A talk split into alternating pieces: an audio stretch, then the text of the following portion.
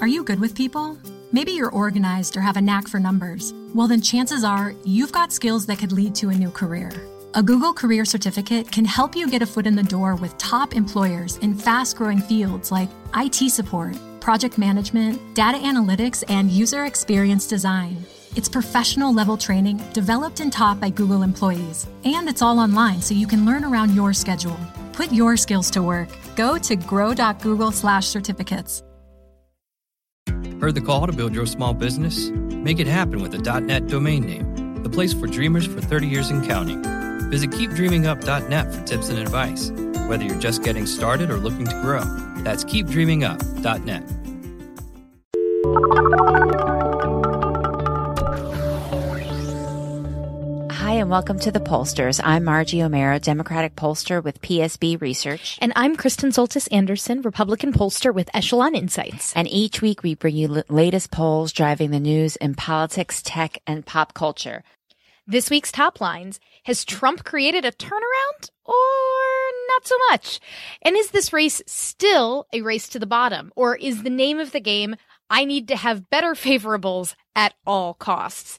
Uh, we'll also take a look at whether the deck is getting reshuffled on red and blue states, with formerly purple states beginning to break hard for Clinton. Are there some former deep blue states, like Pennsylvania, coming back on the table? We'll take a look at a lot of the new polling on the issue of gun control and terrorism that's come out since last week. And then we'll look at the Brexit blues. What's going to happen with the polls in the UK? And last but not least, we'll end on a fun note talking about which corporate jingles people like best. So, first, our poll of the week. So, this past weekend was Father's Day, and I was on vacation mucking up the audio in our last show. We had to ditch our great interview that we had with Keiran Pedley because uh, the audio was a little inconsistent and I was having a hard time relaxing because I was with my wonderful small children. So in honors of Father's Day, that is now in the rearview mirror, there's a couple polls that are interesting. Turns out I am not alone in feeling the, the struggles of parents. It turns out it's a very American phenomenon. There's a new poll in the American Journal of Sociology uh, conducted by a Longhorn like myself, Jennifer Glass at the University of Texas, showing that parents are especially miserable. So this was the parental happiness gap. So the gap between parents and non-parents and how happy you are. And in some st- countries, people, parents were actually more happy than non-parents, but Americans were the least happy relative to non-parents. And in fact, um, they looked at the impact of policies like paid sick leave and vacation day, vacation time and subsidized childcare, uh, and what they have on closing that gap. And they said all that stuff had 100% impact. It explained almost all of the parental happiness gap that that was part of the reason that parents have it tough in the States because we don't have a lot of that support in terms of, um, in terms of law. So it turns out I'm not alone. This is a very common phenomenon. There's research to back it up. So as I noticed that the story was on our on our script for today, uh, I was telling Margie that when I went on my honeymoon in France, it was kind of my first time spending any sizable amount of time in a European country on vacation. Uh, and you know, my husband and I, we would go out to like sit out at a cafe in the middle of the day and get, you know, a nice lunch. And we'd look over and the table next to us would be like two adults, you know, maybe five or 10 years older than us, um, just sitting having a glass of wine in the middle of the day and they'd have a kid with them. But the kid was just like sitting silently. Like I think in the How ex- old? How old was the kid? Like four, maybe. Like just impossible. And there was like a tree stump next to the. Ta- well, I like have a vivid memory of this kid just like sitting on not with stump. like an iPhone or an iPad, like watching some horrible thing. Just, just I, I don't even quietly. think the kid. Had, yeah, just chilling on the tree stump, and it was like it reminded me of when people go to brunch here in DC, and they'll like bring their dogs, and their dogs are just like kind of chilling next to the brunch table, you know.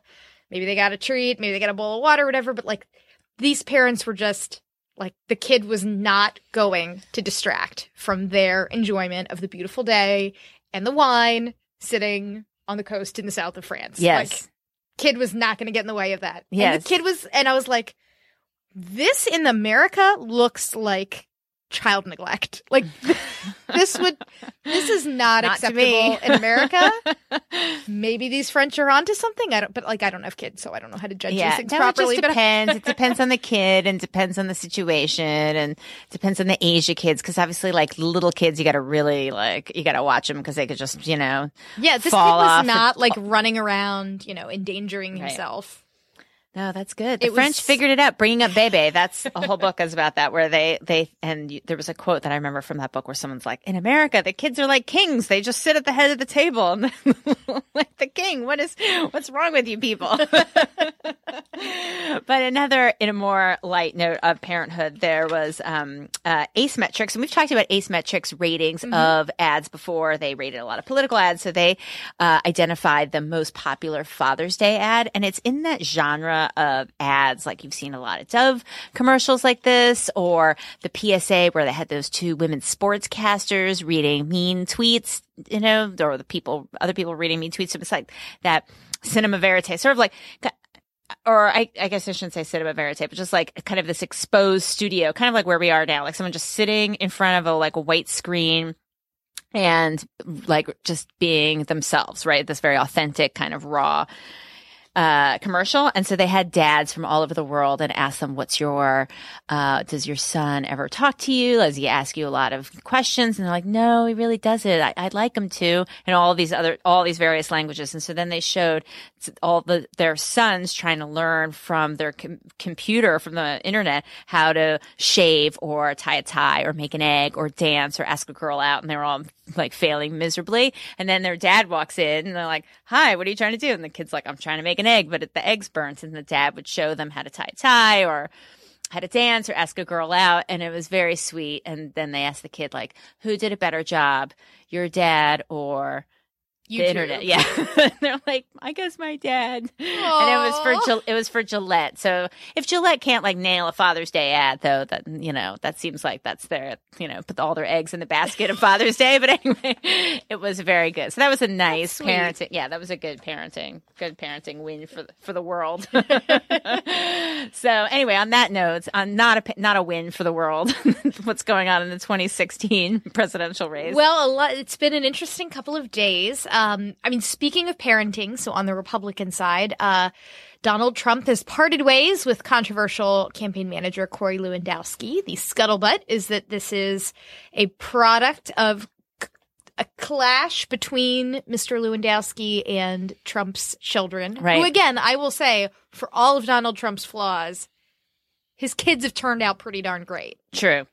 Uh, and so Although uh, one of them, like, well, anyway, it doesn't matter. So- well, re- there's one that he never talks about. There- He- there's he a- never talks about Tiffany. yes, and, and one of them like tried to like get an engagement ring in exchange for proposing like in a mall or something. Anyway, I'm sorry if I have the details wrong. Yeah, but that's still not like Paris Hilton sponsored nightclub parties. And I mean, like again, None of these things are as bad as being Donald Trump. I guess we could say. That. so that's the standard. Okay. That's the standard. well, right now, uh, it's it's not great to be Donald Trump in this election, but it's maybe not as bad as it was a week ago. Uh, you know, a, a couple of days ago when I looked at the polling averages, you know, Trump was trailing by like six percent on average, um, and the latest, uh, you know, chart from Huffington Post pollster, the model is showing Trump trailing by about three and a half points on average. He has had a very slight uptick in the model. Again, this, you know, could just be a little wobble. Who knows? Um, but certainly he's had an, an interesting week. Um, you know, we know there were the events of last week, tr- Trump versus Clinton's responses to Orlando, and quite a number of polls coming out saying that most people disliked Trump's reaction um, to that tragedy. Uh, and you've also had, you know, the, the sort of continuing uh, saga of what's going on with his campaign and all of that. Um, but nonetheless, you know, it seems like he's still trailing Clinton, but not as badly as he was a week ago. But there are also some polls that have come out now. We have some swing state polls from uh, Quinnipiac. And unfortunately, I didn't have a chance to look at the crosstabs that I know we have We have hot crosstabs I sitting know. in our inbox. Like I know. We, we like they arrived right as we came into tape. Well, we'll put them out on we'll put them out on Twitter. Yeah, we'll uh, we'll we'll tweet out the best findings from there. Um, but there you had Florida, Ohio, and Pennsylvania. Again, when we did our interview with Doug Schwartz, you know, he mentioned they do these buckets of states. They do these waves together, and so Florida, Ohio, Pennsylvania is is one wave, and there you have Clinton just annihilating Trump by Yeah. like eight points. Yeah. in Florida, that's huge. Um, and so you see a number like that, and you're like, well, if you can't win Florida, I mean, clearly Trump is never going to be able to win, right? But then you look at Ohio and Pennsylvania, and there they have Ohio tied 40 40. So you Right. have 20% of people who chose none of the above or someone else. I mean, that's a lot of people to have not made a choice. Um, and then Pennsylvania, Clinton 42, Trump 41. That's basically tied too. That's basically tied. And Pennsylvania is the one that is always, I have heard it referred to as it's Lucy holding the football, right? That like every presidential election, toward the end, somebody will say, we're putting money into Pennsylvania because gosh darn it, we think we can win it. And it's like just this, it's this foolish, useless, pointless crusade for Republicans to ever put your, because they, they always say, oh, we're totally going to try to contest Pennsylvania. And then they lose Pennsylvania by like 15 points. I mean, it's, I'm exaggerating a little, but so if he's really only down one in Pennsylvania, they don't even need to replace him with the Phillie Phanatic. I know, right? We were just talking about that last last show. So that's that's kind of crazy, and that to me, you know, we can look at these national ballot tests and ah, Trump is down three and a half or whatever, but ultimately, a presidential race is about these states. We know that Florida is going to be tough for Trump. We know that uh, Colorado is going to be tough for Trump. Nevada, you're not going to see Nevada flipping. You know, any of these states that have big Latino populations, these are places where it seems highly unlikely we're going to see Trump flip in a state purple to red. Right. But if all of a sudden you've got somewhere like Ohio that really is in play, and then you've got a Pennsylvania or a Michigan or something crazy like that where Democrats are on defense in a state that has been blue, blue, blue for the last couple of elections. That seems kind of crazy, right? And, and I know it's really early. I'm I am not going on record saying, "Oh gosh, I think Trump's going to win Pennsylvania." But it kind of scrambles what we think of as a swing state if these numbers are legit. Right. And this is part of the purple Bloomberg Rust Belt, quote unquote, Rust Belt poll. I know folks objected to that phraseology on Twitter, but that was what it was called, the Rust Belt poll, and included Michigan and Ohio and Pennsylvania. I think, I can't remember if New York was in there, Wisconsin. And so it was a, a part of the theory being that this, there may be a new map that states that were a little blue may now be more purple and other states like Colorado, and, you know, maybe even Arizona for that matter, or Florida are, uh, may now go more blue than they've been in the past. So we'll see how that all evolves. I mean, uh, only Flor, you know, Florida and Ohio moved in the, from the last Quinnipiac poll to be more for Clinton in this more in this Quinnipiac poll than they were in the last one. Even if Ohio is tied now, it was it was leaning toward Trump last time around. Pennsylvania was tied in, in both the current and recent Quinnipiac poll, but there's obviously going to be a lot more to come. I mean, you know, the other piece of this, and we can talk about this in the context of favorability, is the spending that's going to go on in these states. Like, I mean, well, you could turn around. I'm laughing because I'm like, ooh, spending all 1.3 million dollars cash on hand. I mean, I so- Margie, he can't even buy a house. Like a- know. he can't even buy like a two bedroom house in the District of Columbia with the amount of cash that he has on hand. This is insane. no, it's it's His whole campaign finance report was just insane. cuckoo bird banana crackers. It was Nonsense. I mean, this is what happens when you don't have a professionalized operation. You know, you can't tweet your way through your FEC report. You know, like it just doesn't work that way. And the fact that he had 1.3 million, dollars, just to give you some context of what that means, that's like a a good, you know, but not blowing the doors off congressional campaign budget. And if you had that congressional campaign budget in a lot of, you know, and there are some markets where maybe that could get you far, but in quite a few markets, that can't really buy you a whole lot of television at all. Maybe it buys you a week. You know, um, maybe not. It just depends. And or on cable, not on broadcast. You have to make tough choices. You can't really communicate everything you want to say. Uh, it just depends. There are some congressional districts where you have a couple different markets that you want to reach, you know, three or four different markets and they have to be bought separately.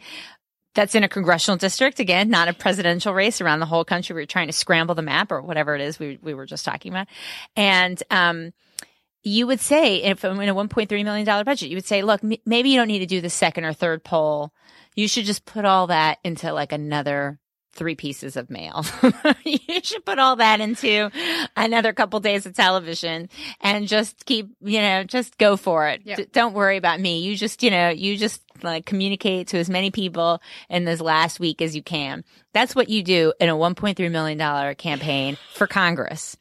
Um, and he has $1.3 million for the whole country. I mean, it is really, it, it is, I mean, w- lots of people thought he was going to flame out in some way, but it, it, the, the way he's flamed out so quickly, I mean, he hasn't flamed out, obviously, but the how spectacular the fall has been this week and the last couple of weeks is really incredible. I mean, it really was almost as if it would happen the, the, the moment he, you know, had the stage as a general election candidate. It just like, it just completely fell off the rails. Yeah, I the the thing about the the report also is that so much of the campaign's money went well, first of all, technically the campaign is like $50 million in debt, but it's in debt to Donald Trump, who at the moment has loaned his campaign this money. So if you're a donor and you give money to Donald Trump's campaign, you might quite literally just be putting that money directly into Donald Trump's pocket for him to like pay himself back this loan.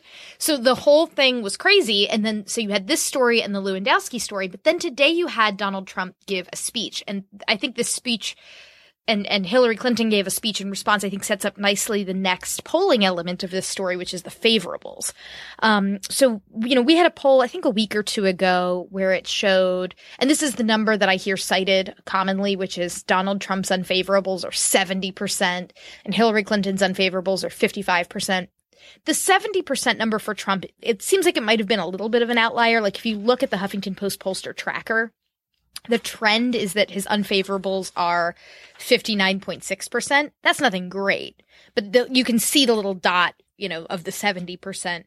Um, and the reason why that matters is yes, Hillary Clinton's unfavorables are not as bad, but the average has her at 54.5%. So that's really, I mean, that's a difference of not a five points in unfavorability, which again is not that's that's not a ton. That's not that's not as much as we we might we might think again because there was that one I think CBS poll that had that or maybe it was the ABC Washington Post poll that just had that big 70% unfavorable number. I mean, they're both viewed unfavorably, but what Donald Trump is clearly trying to do, and it, in the speech he gave today, like he's trying this, the way I was describing it is it's the like, I am rubber, you are glue, everything you say bounces off me and sticks to you, you know, non schoolyard nonsense.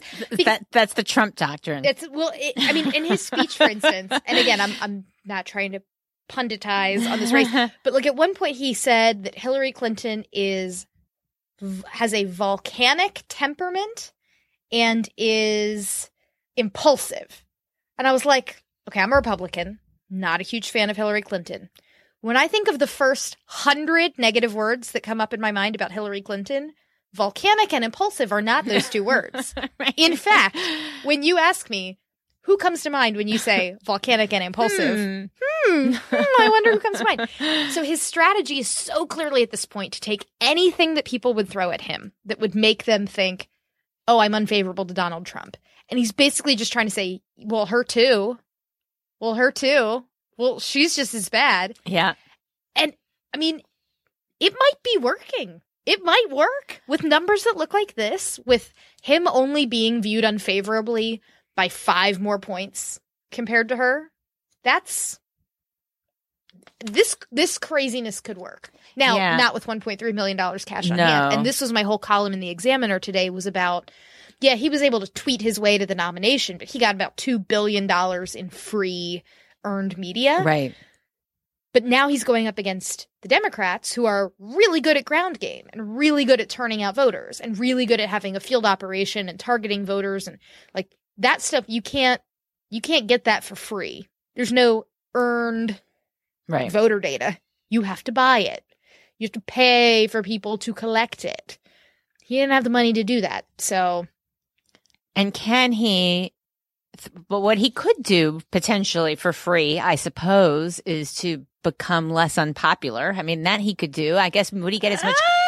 I mean, he's not capable. I don't think he's capable of doing that. But that you know could. I mean, and then the argument might be if he's tweeting out flowers and sunshine, does he get as much coverage for it? But anyway, those are things we'll never know because he won't do that. But Steve Shepard, who was a guest on the show, wrote something in Politico, and this was up there. It was the most one of the most popular things we posted this week on Facebook, along with "Parents in the United States Are Miserable." That was even more popular, but this was also popular, and uh, he wrote Trump's unpopularity is without historical peer in the modern era of presidential campaigns. Mitt Romney averaged a 46% unfavorable rating in mid June. John McCain's favorable, unfavorable rating was only 40%, and more voters had a positive opinion of McCain than negative. Anyway, he goes through a variety of examples. The last candidate to have a majority unfavorable rating in June of an election year is George H.W. Bush. Um, but Clinton's was also high, his unfavorable rating. So Steve makes the case that this is pretty, uh, his numbers are really quite bad. And maybe there isn't that big of a difference, but maybe that difference is important. That difference is significant. Or maybe if you look at the favorable tracking, which Huffington Post has, you do see, even though it's now a while ago, but Clinton having more popularity sort of recently, while Trump's is more stable in its unpopularity. But yeah, I mean the uh, the time frame on the chart. So the time frame here for the Donald Trump scale's Trump a little one- different. Yeah, the scale's a little different, but I mean here Donald Trump has been consistently viewed unfavorably for the last year. And Hillary Clinton, I mean her her brand has not been great over the last year, but it started in a better place. right. Which but that cuts both ways then. Is Donald Trump like everybody knows how they feel about Donald Trump. It's not moving, it hasn't moved. It has looked exactly the same now as it did a year ago. So he's not going to move his favorables one way or the other, no matter how much stuff Hillary Clinton throws at him, no matter how many sunshine and bunnies he tweets, which he's not going to.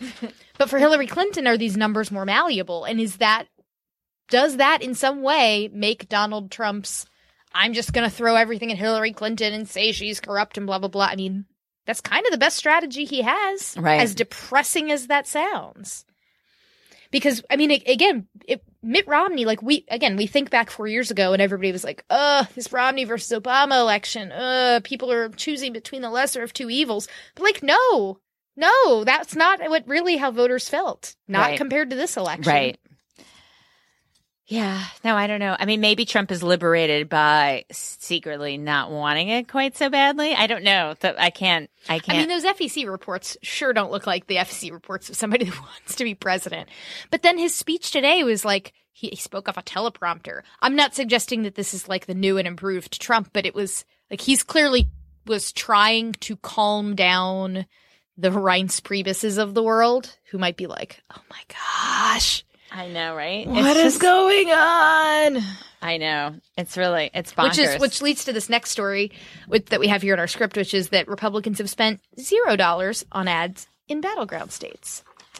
So with, back in 2012, the the strategy, sort of after the fact, you know, they do all of these postmortems and the campaign managers talk about their strategies.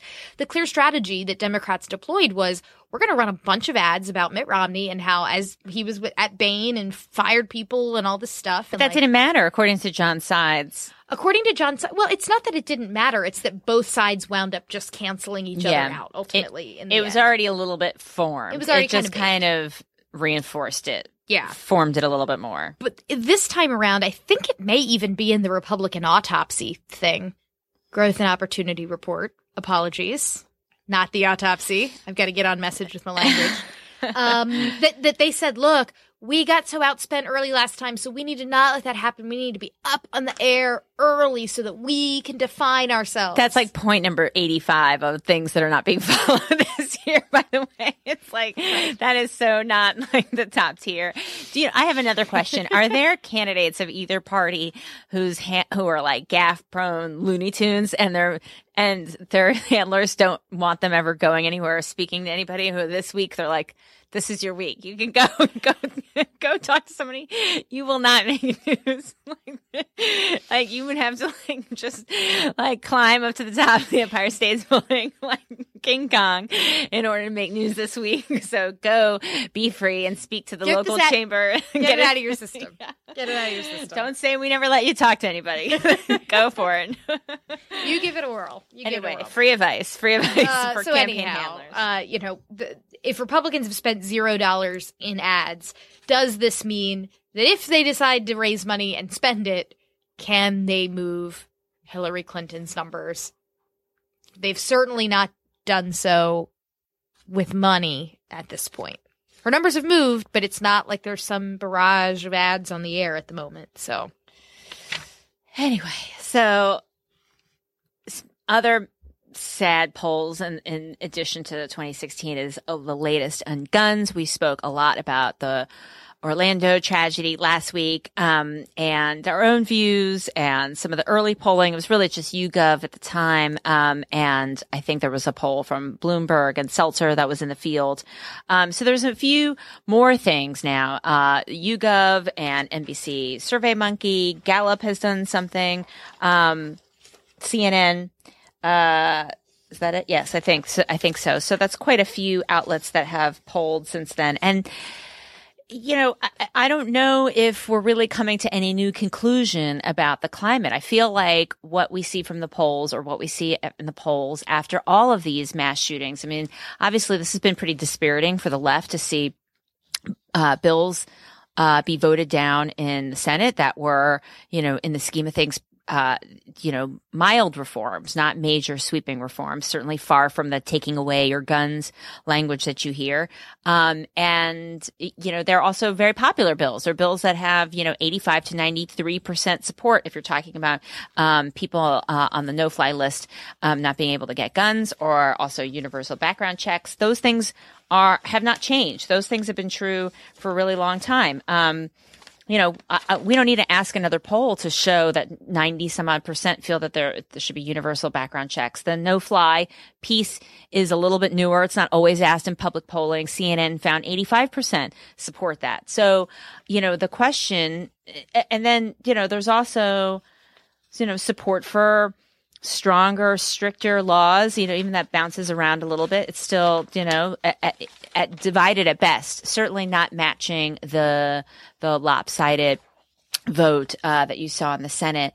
Um, and so, what I don't know, I guess this is a question that's not answered in the public polling, is you know, when you look at the senators, the mostly Republican senators who voted against these measures, are they in the seven to ten percent of Americans who oppose these things, um, or do they have a different calculation? They're, you know, they are worried about getting primaried, or like these bills are going to fail in the House, so I'm not going to take, you know, take that tough vote, or are we looking at this wrong in that, you know, ninety percent may support these bills, but the ten percent is has more political power because they are more likely to be single issue voters. Um, I don't know if that's true looking at the polls where you have more D's than R's say it's going to be important to their vote in the YouGov poll. Um, you know, I, I don't know. You know, I think, you know, there's a hope that this is going to have more of a, there'll be more political consequence for folks this time around, but I don't know if that's true. I mean, what do you think when you take a look at the climate? Yeah, I think the big, you know, my assumption has always been that when you see something where even if it's like a like a 70 20 10 division where you have 70% of people support a policy, 20% oppose it, and 10% aren't quite sure, and yet you see a vote happen where a lot of members support the 20% position, my assumption and, and what you usually see in the data is that it's that 20% is really fired up and the other 70% it's like, oh, that, this matters, but it's like issue 8 to me. And so is this changing now? Is there now becoming a more consistent, vocal core of people for whom this is their first issue because that could certainly change things. But and i think the other question is also on the you know there are even divisions i think on the right over this stuff. So of the four bills that were voted down um, you had one which was the bill by senator murphy which i believe was the background check bill. Um, you had i think dianne feinstein's bill which was the one that said it was it was a no fly list bill. You had a bill by senator cornyn that was a, a, terror watch list bill, but it, it it required a judge, and so there were some folks on the left who didn't think it went far enough. So that one got voted down, not with a majority of Republicans, but with a majority. You know, it, so like this stuff all gets when you start getting into you know, Republicans putting forward bills, but then it wasn't even clear if the Cornyn bill would make it through the House, even if it passed. So you wind up even with on the right divisions over this stuff. And then today there was supposed to be a bill coming out with uh, Kelly Ayotte and Susan Collins, you know, two Republican women. We're going to put forward something. I'm not quite sure what happened with that as of recording time. But I think there are some Republicans, particularly like I think Mark Kirk was one of the Republicans who voted on the other side of these issues. Right. So there are some that are in, you know, blue states or who are who feel the pressure from the other side. Right. And he's got to. I mean, Illinois is a blue state and I mean that's to be in line with your vote voters. Mark Kirk's got to do that. He rescinded his uh, endorsement of Trump. He's, you know, voting you know, for these measures. I mean, that's where his state is. Yeah. And and I think for others, I mean, if you're looking at this from a purely political perspective, you're not, you know, let's let's take off the table if you actually, you know, care one way on the issue or you have concerns or what your thought is about the Second Amendment. If you're looking at this as a pure political calculation, I think the other question is how long how stable is public opinion on this stuff? Like how much, how long does it stay at the forefront? So if you look at the CNN poll, um, you know, they consistently ask, do you, this, do you favor or oppose stricter gun control laws? And I know you've been critical of that language before, that stricter and then gun control, you know, that, that there are, that that's problematic from a language perspective. But if you look at it, I mean, right after Sandy Hook, uh, you know, in January 2013, when this question was asked, 55% said they favored stricter gun control laws, 44% said they oppose. And I think that's notable because I think the way Gallup asks it, they have this like three pronged approach stricter, less strict, or keep the same. And when you ask it that way, um, that tends to make it look more like people don't want to see change. But when you just ask the two pronged approach, it showed in this case, you know, 55% favor, 44% oppose. But then that sort of slid. And by the time you got to September 2014, the numbers had flipped 44% favoring stricter gun control laws, 55% oppose. Those numbers now in the aftermath of the tragedy in Orlando have flipped back again 55% favor, 42% oppose. So it's gone from leaning in gun control advocates' favor to then flipping back. And then another tragedy happens and it flips back again will this will this stay in place or like Right. how much sticking power do today's numbers in today's environment have And so the two, you know, thoughts about that is first, however you ask these broader climate questions, they're never going to be as strong as the actual measures that we're discussing. Like these things like, you know, one of the least popular ones is an assault weapons ban, right? But that's not even what we're talking about this week. We're talking about the no fly list. We're talking about universal background checks. I don't really think, I think people should stipulate those are popular, right? They're like, they're Yeah. overwhelmingly popular. There is no poll that shows them not popular. So that means there are people who support them, but who also oppose making gun laws stricter, right? And for those folks, what do they do? Maybe they just, maybe some of them may not know what the current laws are. Maybe they don't know what's up for debate, you know, or when they think stricter gun laws, they think of something more extreme that they Yeah. don't think, they're not thinking of that. Maybe they think, um, you know, this is already what's in, what's in, uh, on the books or, you know, they don't realize that it's inconsistent. Um, so that's that's one piece. Um, the other is when we rely on mass shootings to drive the conversation. Um, and I'm not saying we shouldn't. Um, you know, obviously, the news should shut down when something so tragic happens, but it it also then leads us to really center the conversation around what would prevent a mass shooting rather than the other kinds of gun deaths and gun injuries that happen. The you know the more the higher likelihood that suicides will be fatal, uh, gun crime and our gun homicides in the streets, all, all, you know accidental gun deaths, uh, frequently of children those things don't stop the news for a week.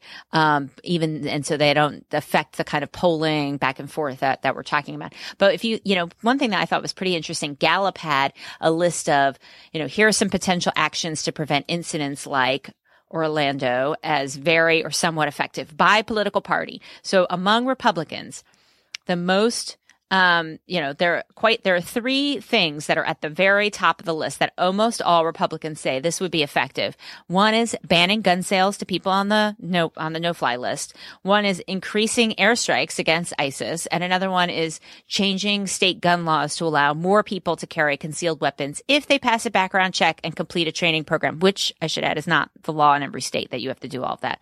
Um, so you know, that to me suggests that there are Republicans who, you know, favor a variety, you know, like, okay, no to this, yes to this, like, you know, uh, uh, more, you know, less strict gun laws here, more strict gun laws there. And that kind of nuance that Republican voters have is just not found in the t- political debate. So th- that's another, you know, point that's sad to me. And that's something that we can see from the polling that it's not as simple as like guns. Yes, I'm in favor of more guns. I'm in favor of fewer guns. It's just, that's just too blunt of an instrument that does not reflect where voters are. And that's what the two or three pronged question, while useful for tracking, can't help us really get to the nitty gritty here. Um, so anyway, so those are, you know, the last thing I'll note is the sad data point on the you know, can, are mass shootings a way of life? And this is something where there are no party differences. And that's just makes me sad. It just feels like we've kind of thrown up our hands, you know, both in the policy and the thought about mass shootings that, and it, you know, whether D's or R's, they're just as likely to say mass shootings are a way of life. That's what, uh, the YouGov poll found. Um, CNN asked a comparable question. They don't have a party breakout, but they found majorities after a variety of mass shootings have said, you know, th- these will just happen again, regardless of what action is taken. And, and I just think we can do better. You know, I just think that we can do a little bit better. And these numbers are, these numbers sadden me that that's just ha- like become now a, uh, like a, you know, like a, form that we do, like a the process that we go through when this happens, and you know until the next one. So that's what I find sad when I look about look at all these numbers. The other angle on the Orlando story that we mentioned a little last week is the issue of is this going to be viewed as a terrorism issue or is this going to be viewed primarily as a gun issue? And again, in reality, it doesn't have to be just one or the other. Right. Um, but and it you know, can be a hate crime. I mean, that was another question, right? It could be right. All those things. Um, when pressed by Gallup, um, 48% of U.S. adults said that they viewed this more as an Islamic terrorism issue. 41% said it was more as a domestic gun violence issue. I might quibble with Gallup's wording there about like why the need to include the word domestic. Right. So I, I, I might take issue a little with the wording of the poll, especially since but, he had a domestic violence hint to it, and also, right. I mean, exactly. that makes it sound like there's no international component, and at any rate. Yeah. Um, but but certainly the result of this question breaks out along what you might expect for party lines. So 79% of Republicans say this was about Islamic terrorism compared to only 29% of Democrats. Meanwhile, only 16% of Republicans say this was about domestic gun violence, while 60% of Democrats choose that. And independents as they are wont to be. We're pretty split down the middle. Um, and then NBC SurveyMonkey, uh, they asked a couple of questions sort of around the issue of both terrorism and gun control. Um, and they found that, you know, for Republicans, terrorism is now the number one issue, even outpacing jobs in the economy, which is really astonishing because jobs in the economy has been the number one issue for almost every voter group across the board since the economic collapse in 2007, 2008. So it's that's that's a pretty remarkable number. Uh, and then they asked, you know, how well is the U.S. government doing in reducing the threat of terrorism? And here, back in uh, April of 2015, uh, you had a majority saying that they thought that the government was doing very or somewhat well um, in terms of reducing the threat of terrorism, and that balance has shifted pretty pretty significantly. Where you now have, um, I believe, if you add up those two bars, you wind up with a majority saying they think that the government is doing not too well or not well at all in reducing the threat of terrorism. Um, so you've got you've got concerns about terrorism also on the rise in the aftermath of of this event. Again, to what extent that is a temporary versus permanent change remains to be seen. So I'm sure there'll be more polling next week. So we will revisit this for sure. Um, but next, uh, we think we have a divisive election on our hands. What's going on in the UK is really coming down to the wire. Um, Brexit versus Remain. Um, it, the polls have narrowed. I mean, the polls were you were up for, and we're really bummed that we didn't have Keiran uh, Pedley from uh, Polling Matters uh, on, but we we'll, might get him back. Now I'm going to be one of those people that's going to root for the polls to be off somehow, so we, so can, we can, get him back. So we can get him back to explain why the polls were off. But the polls are like uh, uh, completely narrow. Like they seem now totally even. Yeah. So when we when we were recording the show uh, late last week, uh, it, we were actually recording the show I, I think only 30 minutes after the news of the passing of uh, member of parliament uh, Jo Cox, who was assassinated by somebody who I think the reports were that he was affiliated with some extreme far right groups, you know, wanting to leave the U- leave the EU and a whole bunch of other stuff. Um, and so the question was, you know, again, hate to think about the political calculations of tragedy, but we focus on the polls here at, at the pollsters. Um, so we wondered, you know, to what extent is this going to shift things? And I believe over the weekend there was a pretty dramatic shift toward Remain. Um, and again, for a while, you know, the question again has been, should the UK stay a part of the EU? And if you're somebody who's kind of like risk averse, maybe not interested so much in changing things or, you know, rocking the boat too much, maybe Remain is the sensible vote. So it made sense that when you really pushed independence, a lot of them were saying, yeah, probably if I wound up voting, I'd vote Remain. While Leave voters were like, I want to leave and I'm excited about leaving. And the question is just, you know, do these mushy Remain voters actually show up?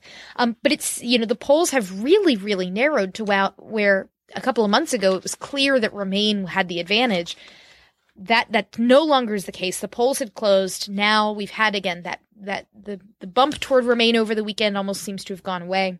You have things like Elizabeth Hurley, I believe, tweeted out today that she is in favor of leave. That's Um, a game changer. Game changer. I but I think she tweeted a picture where she's like not wearing any clothes and she's just like holding a pillow that has like the Union Jack on it or something. Everyone's got to have their angle, I, don't guess. Everybody's got to have their thing. Um, but this is going to be interesting because you said there's not going to be exit polls. Is that right? That there's So, so I Googled right before the show. I'm like, how can I watch Brexit election live Brexit election returns? And like Google came back with like nothing, and I'm like, what this? I must be. Ha- I must. There must be some like local English word that I'm not using correctly or something. And I found one article that said that the polls will close 10 o'clock on Thursday, and the results will come out 7 a.m. Friday Can you imagine because there are no exit polls. if we? Well, first of all, if we had no early exit polls released here in the U.S., you know, I'd be happy about that. I'd be the only person happy. But can you imagine if the presidential election wraps up, polls close, everybody's like, like, see you tomorrow. "All right, we're gonna count.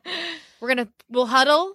Have a good night's sleep, everybody. We'll we'll do this with a big announcement in the morning. Like, what? That would be madness. Yeah, That would be insane. that's. I mean, isn't that crazy? I'm gonna reuse Cuckoo Bird banana crackers pants again for the second time in this podcast because that's what that would be. and it's just this is going to make it a lot harder for us to get there right when it starts. I might have to wake up like I did This to watch the royal wedding, like crawl out of bed at three thirty, find BBC America, Right. Like, what's going on? People are going to be like, you know, going to all night places to like watch the returns at the diner on 18th Street or something like Oh that. yeah, I wait. Like maybe, they were during the World maybe we Cup. can get like the the folks that run the Queen Vic on H Street to keep it open all night long. No, probably not. I'll just buy myself. I'll pick up like a, a good, you know, a six pack of some kind of good English ale and have a breakfast beer and watch the returns come in. Sounds like a strong plan, actually. That sounds- I was kind of joking when I said bad. it, and now I'm like, nah, I don't think I'm joking anymore. I think I'm actually going to do that. No, that does sound pretty good. Um, yeah, but can you imagine? Anyway, so I guess they just want to minimize polling drama. And with the polls this tight, I know it doesn't, I mean, I don't know if it minimizes. they, don't they legally have to stop polling at a certain point, or is that? I no, that might have been in Israel's elections. Like they have to stop. I think so. I don't know. Uh, well, maybe that was Israel and not Britain. I'm not sure. Oh well, I think I'm sure listeners tweet at us. Correct I think we should stop talking about that because we don't know. Clearly, we don't know. But. I um, but it, you know, I guess. Look, I mean, the polls could be off if like one side just overwhelmingly dominates, right? And and the interesting thing here, and this was in the Telegraph for a while until I guess just recently. On, was it online polls were completely different than phone polls, and well, phone polls were far more likely to show remain in ahead than online polls, and that was true. That's a pretty major modal effect that then went like seemed like it went away in the last couple weeks. Um, so that you know. It, I guess that'll be part of what they look at if the, all the polls, sh- like for example, if Remain stay, you know, ends up really doing quite well, then that will mean a vindication for online polls. But we'll just see. I mean, we don't know the answer to that. I'm excited, and now I'm really excited for my breakfast beer. All right, so last but not least, our fun poll of the week. We want to talk a little bit about commercial jingles. Uh, and tweet at us if you are uh, listening to the show and have a jingle that you happen to like. Be very fascinated to hear if there's stuff that didn't make this list. Uh, but Margie, what are the top commercial jingles So- according to the Journal of Advertising Research? So, uh, well, so this was in YouGov. YouGov did a Oh, poll, gotcha. but the Journal of Advertising Research found that a jingle helped people remember the ad. So, in case you weren't sure if that's true, it is in fact true. And part of it I've heard elsewhere. I don't know where I heard this. Um, I guess I needed a jingle to remember it. Is that having a sentence it makes it easier for people because you don't need to remember the words individually. You remember the whole sentence, like "Make America Great Again," for example. You're not like "Make something great again." What is that thing, right? You don't need to remember all the words individually, as opposed to, for example, the well-known campaign slogan "America, Jesus, Freedom."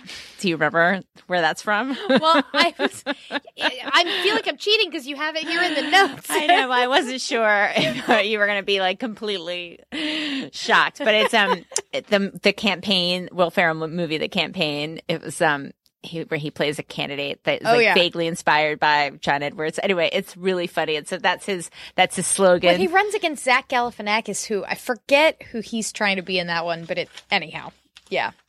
Um, it's pretty hilarious, but that's his slogan: America, freedom, Jesus, and that's an example of what not to do for a slogan because you have to remember those words.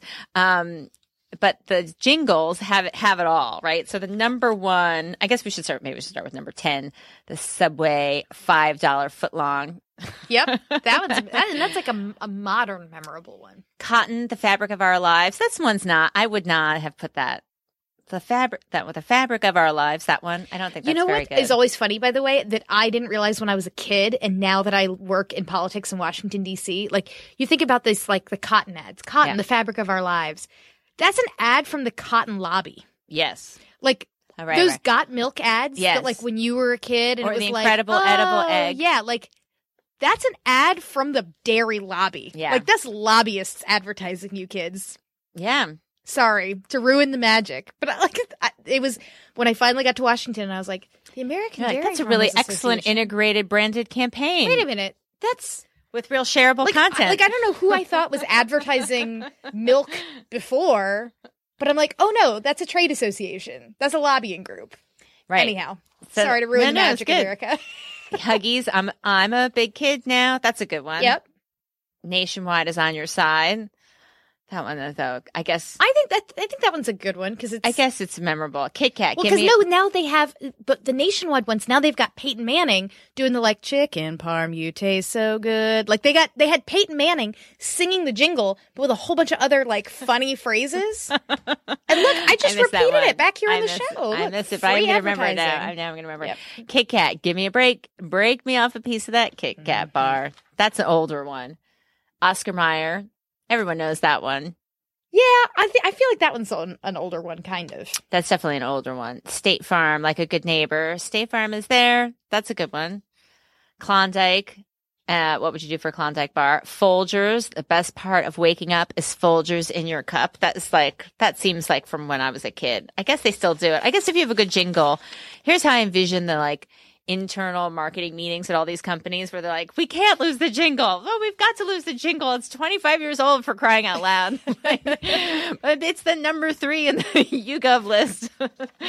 and then the number one is Band-Aid. I'm stuck on Band-Aid brand because Band-Aid stuck on me. I don't know why that one's number one I mean no offense to Band Aid where's the Mentos one Oh, that was in the list somewhere. Better, Mentos Yeah, freshness. that was I mm-hmm, those commercials are mm-hmm. terrible. And where's the like I know, but that, but like that's you can do something with that now. You can you can be like hipster, ironic, terrible. What That's now a about- thing? Do you remember the like I can bring him the bacon? Actually, fry it up in the pan. That's probably before your time. I don't know. it was like a 1970s like women's perfume ad, and it used like a real Oh. song. And I think I don't know if it was a real Wait, song a or women's not. perfume ad about bacon? Well, she it was like Tell me it- more. It was the new like the new women like women in the workforce as uh, like cartoonish Oh, character. Is the perfume called Charlie? Y- There's Charlie, but this one was Enjoli. Charlie oh, was a Oh, different one that was also similar. I got really into stud- like learning about the history of perfume last summer. Like it became my thing, and so yeah, I remember seeing like Enjoli was the other one, and Charlie. Yes, those two, those Okay. were comparable, and they were both about like, you go, girl, and you know you're out in the world, and you got yourself a new scent. Yep.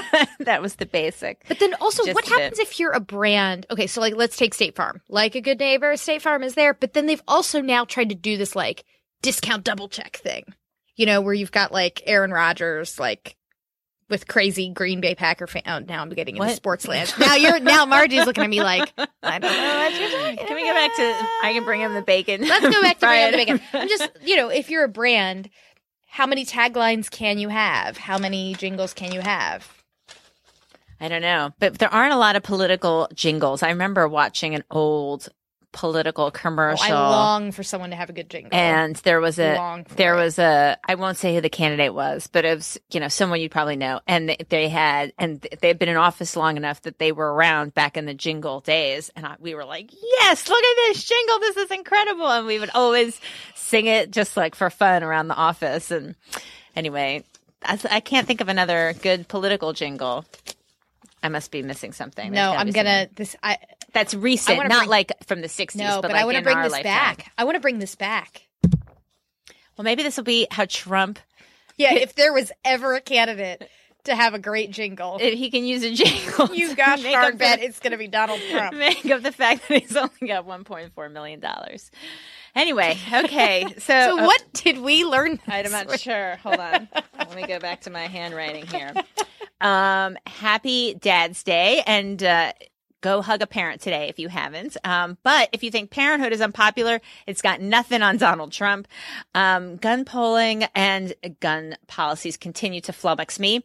Um, and our prediction polling is so tight that probably lots of pollsters in UK can uh, declare a victory. Um, try this at home. Sing a bunch of catchy jingles to your friends and see what they think. And then when you have no more friends, you can be friends with us. And you That's can find us at Twitter at, at the pollsters or individually at, at Margie Omero and at Kay Soltis Anderson. We're at www.thepollsters.com where you can find our show notes. Also, visit us on Facebook at uh, facebook.com slash the pollsters, where throughout the week you can see links to stories we think are interesting and want your feedback on. Don't forget to subscribe to us. Make sure you recommend us to your friends and write us a review. We'd love to hear from you. Bye. Thanks.